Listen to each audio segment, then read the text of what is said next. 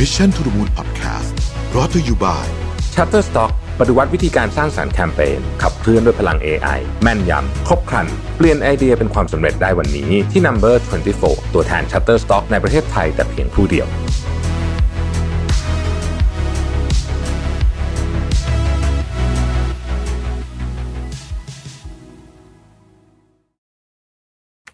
เซเนกาเคยกล่าวไว้ว่า เราต่างทุกข์ทรมานในจินตนาการ มากกว่าทุกทรมานในความจริง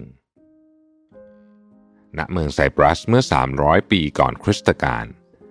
มีพ่อค้าที่ร่ำรวยคนหนึ่ง ชื่อว่าซีโน ในขณะที่ซีโนกำลังล่องเรือจากเมืองฟินเนเซีย สู่เมืองพิเรอัส เรือของเขาได้จมลงไปพร้อมกับสินค้าทั้งหมด ชายผู้มั่งคั่งคนนี้ ได้กลายเป็นคนยากไร้ในทันที ลองจินตนาการว่าตัวคุณเป็นซีโนดูสิครับ คุณจะทำอย่างไร ถ้าเกิดอยู่มาวันหนึ่ง งานและความสำเร็จที่คุณเคยทำมาทั้งหมดนั้น ต้องมาลายหายไปในพริบตา ด้วยปรากฏการณ์ทางธรรมชาติที่ไม่มีใครควบคุมได้เลย แล้วความรู้สึกที่ถูกต้องสำหรับเหตุการณ์แบบนี้คืออะไรกันแน่ เราควรจะโกรธ แค้น เศร้า หมดหวัง รู้สึกว่าชีวิตนั้นไม่แฟร์และกลั่นแกล้งเรา ความรู้สึกทั้งหมดนี้ พวกเราทุกคนคงจะต้องบอกว่าเป็นความรู้สึกที่ถูกต้องทั้งหมดใช่ไหมล่ะครับ แต่สำหรับซีโน่เขาไม่ได้รู้สึกถึงสิ่งเหล่านั้นแม้แต่น้อย หลังจากที่รอดชีวิตมาได้ซีโน่ได้เดินทางไปยังเอเธนส์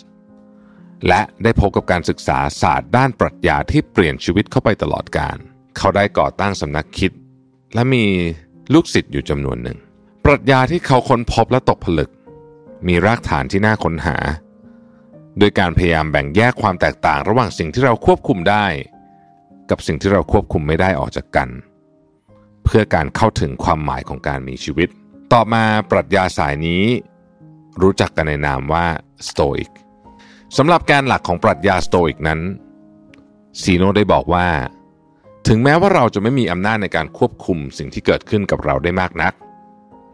แต่เราทุกคนนั้นมีอำนาจที่จะควบคุมในสิ่ง ที่มันส่งผลกระทบต่อเราอย่างไร และเราต้องใช้อำนาจดังกล่าวนี้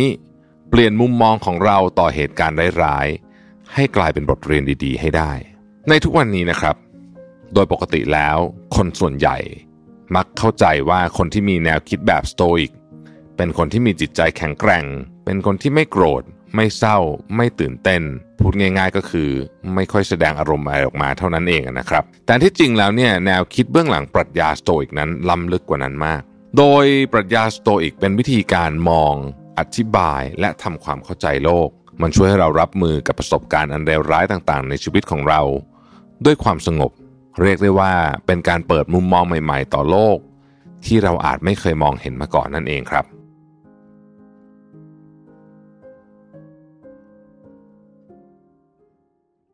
แล้วเหตุใดล่ะ ผู้คนจำนวนมากจึงยอมรับวิถีชีวิตตามแนวคิดแบบสโตอิกอาจจะเป็นเพราะว่าผู้คนมากมายนั้น ล้วนเคยประสบกับปัญหา กับการจัดการอารมณ์ของตัวเอง โดยอารมณ์ของเรามักเป็นสิ่งที่เข้ามามีอิทธิพลกับเหตุการณ์ต่าง ๆ ในชีวิต เวลามีเหตุการณ์ที่ไม่คาดฝันเกิดขึ้นกับตัวเรา คนส่วนใหญ่ก็มักจะยอมให้อารมณ์ของตัวเอง มีส่วนในการรับมือกับเหตุการณ์นั้น ๆ มากเกินไปนั่นเองครับ ยกตัวอย่างว่าถ้าเกิดว่าเราบังเอิญไปอยู่ท่ามกลางสายฝนโดยไม่มีร่ม เราก็จะรู้สึกเซ็งและอารมณ์เสียที่ตัวเราหรือของที่เรากำลังถืออยู่ ต้องเปียกโชก แต่ถ้าหากว่าเราลองมองเหตุการณ์นี้ใหม่ ว่าการฝนตกนั้นเป็นเรื่องธรรมชาติที่หลีกเลี่ยงไม่ได้ เราไม่สามารถควบคุมสภาพอากาศได้ แม้ว่ามันจะแย่ในช่วงเวลานี้ แต่ในที่สุดฝนก็จะหยุดและผ่านไป ซึ่งนี่ก็คือแนวคิด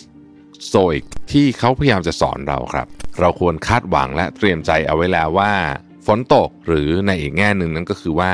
เรื่องเลวร้ายนั้นสามารถเกิดขึ้นได้ทุกสถานการณ์ และสุดท้ายเราก็จะผ่านมันไปได้นั่นเอง ซึ่งสโตอิกเองนั้น ก็มีแบบฝึกหัด ที่ช่วยขัดเกลาให้เราสามารถรับมือกับเรื่องราวร้ายๆต่างๆ ของชีวิตได้ด้วยนะครับ แบบฝึกหัดนั้นเรียกว่า voluntary discomfort หรือ การอึดอัดอย่างสมัครใจนั่นเอง ซึ่งเป็นแบบฝึกหัดที่อยากจะทำให้เราเนี่ยเพิ่มความรู้สึกซาบซึ้งในชีวิตของเรา โดยเป็นการให้เราลองทำสิ่งต่างๆ ที่ลดความสะดวกสบายในชีวิตลงนะครับ เช่น การนอนบนพื้นห้องแข็งๆ การอาบน้ำด้วยน้ำเย็นเยือก หรือการไม่กินอะไรเลย สักสองสาวันเป็นต้น สิ่งที่เขาพยายามจะบอกก็คือว่า ไม่ว่าชีวิตจะยากลำบากแค่ไหน เราก็ยังอยู่รอดได้ และเติบโตได้ หากมีทัศนคติที่ถูกต้องนั่นเอง ซึ่งการที่เราสามารถทนต่อสถานการณ์ที่ไม่สบายใจเหล่านี้ได้ เท่ากับว่าเราได้เตรียมใจของเราทางอ้อมสำหรับความโชคร้ายที่จะเกิดขึ้นในอนาคตแล้วนั่นเองครับ ในสังคมปัจจุบันมักมีการใช้สื่อต่างๆ มากมาย เพื่อชี้นำความคิดของผู้คน สังคมมักชอบบอกว่า ถ้าเราไม่ได้เป็นเจ้าของสิ่งของบางอย่าง หรือมีรูปร่างหน้าตาในแบบที่สังคมชอบ หรือหาเงินได้เป็นกอบเป็นกำแล้วแล้วก็ เราไม่มีทางค้นพบความสุขได้เลย ซึ่งมันทำให้พวกเราเนี่ยอาจจะตั้งความหวังลมๆแรงๆขึ้นมาในชีวิตอย่างไม่รู้ตัวก็ได้นะครับ คนส่วนใหญ่ชอบที่จะเอาคุณค่าของตัวเอง ไปยึดติดกับของหรือวัตถุภายนอก เราทุ่มเงินทั้งหมดไปกับรถหรู บ้านหลังใหญ่ หรือแม้แต่กระทั่งการสร้างครอบครัว บางครั้งเราทำสิ่งเหล่านี้ เพื่อคุณค่าภายนอก ไม่ใช่คุณค่าภายใน แต่แนวคิดสโตอิกสอนว่า ถ้าคุณเข้าใกล้ชีวิตด้วยทีนี้ แสดงว่าคุณมอบความสุข ไว้ในมือของพลังภายนอก ซึ่งเป็นพลังที่สามารถจะทำให้คุณรู้สึกล้มเหลวได้เสมอ หรือแม้แต่กระทั่งการมองของฟรีต่างๆ ในชีวิตเนี่ยมันก็มีต้นทุนของมันนะครับ โดยต้นทุนนั้นก็คือพื้นฐานทางกายและใจของเรานั่นเองครับ ดังนั้นเราควรวางแผนความสุขของเรา ไว้กับคุณค่าที่แท้จริงของมนุษย์ และไม่ยึดถือสิ่งใด ๆ ที่เรามีหรือสามารถคว้ามาได้ เราต้องเลือกที่จะทำให้ดีที่สุด เพื่อคงความเยือกเย็นเอาไว้ ไม่ว่าชีวิตจะโยนอุปสรรคใด ๆ มาใส่เราก็ตาม เพราะไม่ว่าเราต้องการอะไรท้ายที่สุดแล้ว เราไม่สามารถควบคุมสิ่งต่างๆ ได้ สิ่งต่างๆ ส่วนใหญ่ที่เกิดขึ้นกับเราเป็นสิ่งที่เราควบคุมไม่ได้ แต่เราสามารถควบคุมวิธีที่เราตอบสนองต่อสิ่งเหล่านั้นได้ ซึ่งแนวคิดนี้คือหลักการที่สำคัญที่สุดในปรัชญาสโตอิกนั่นเองครับ เพราะฉะนั้นเองแล้วเนี่ยสโตอิกสอนว่าเราต้องเรียนรู้ที่จะแยกสิ่งที่เราควบคุมได้ ออกจากสิ่งที่เราควบคุมไม่ได้ เราต้องกำหนดคุณค่าของเรา ไม่ใช่จากสิ่งที่เราควบคุมไม่ได้ แต่เป็นจากสิ่งที่เราทำได้ การตั้งใจ มุ่งมั่นสู่เป้าหมายที่เราตั้งเอาไว้เป็นสิ่งที่ดี แต่เราไม่ควรปล่อยให้จิตใจของเราแตกสลายลง เมื่อชีวิตของเราไม่เป็นไปตามเป้าหมายที่เราตั้งไว้ ปรัชญาของสโตอิกนั้นมีค่านิยมอยู่ 4 ประการครับ 1. คือปัญญา 2. คือความกล้าหาญ 3. คือความพอประมาณ และ 4 คือความยุติธรรม ปัญญาคือความสามารถในการแยกแยะระหว่างปัจจัยภายนอกและปัจจัยภายใน รวมถึงความสามารถในการแสดงความรู้สึกของเรา ต่อสิ่งที่เกิดขึ้นกับเรา ความกล้าหาญคือการมีความกล้าหาญพอที่จะยืนหยัดและต่อต้านอุปสรรคต่าง ๆ ที่เข้ามาในชีวิตของเรา ความพอประมาณคือ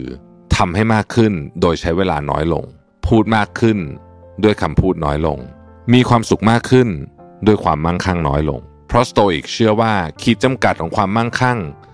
ควรอยู่ที่การมีสิ่งที่จำเป็นเท่านั้น สุดท้ายความยุติธรรม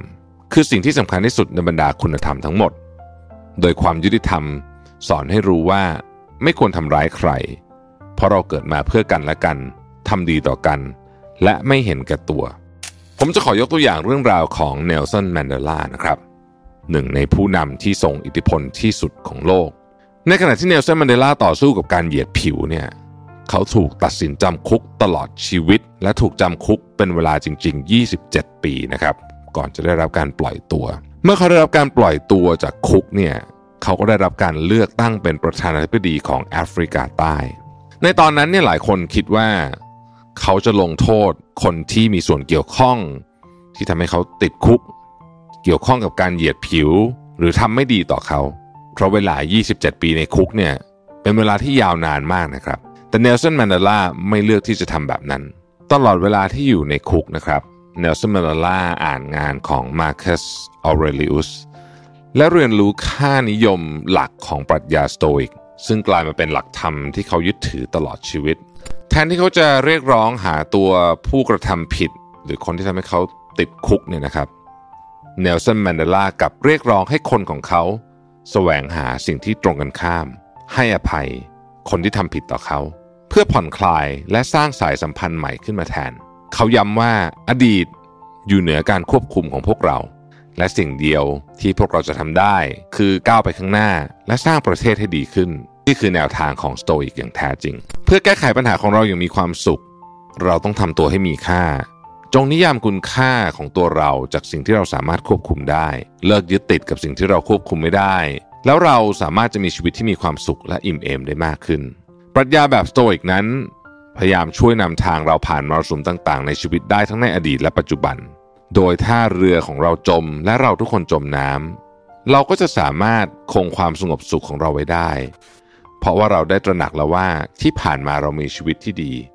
แม้จะไม่นานอย่างที่เราหวังไว้ก็ตาม อยากให้ทุกคนจำไว้นะครับว่าทุกสิ่งล้วนแล้วต้องพบกับจุดจบเสมอสำหรับวันนี้ขอบคุณและสวัสดีครับ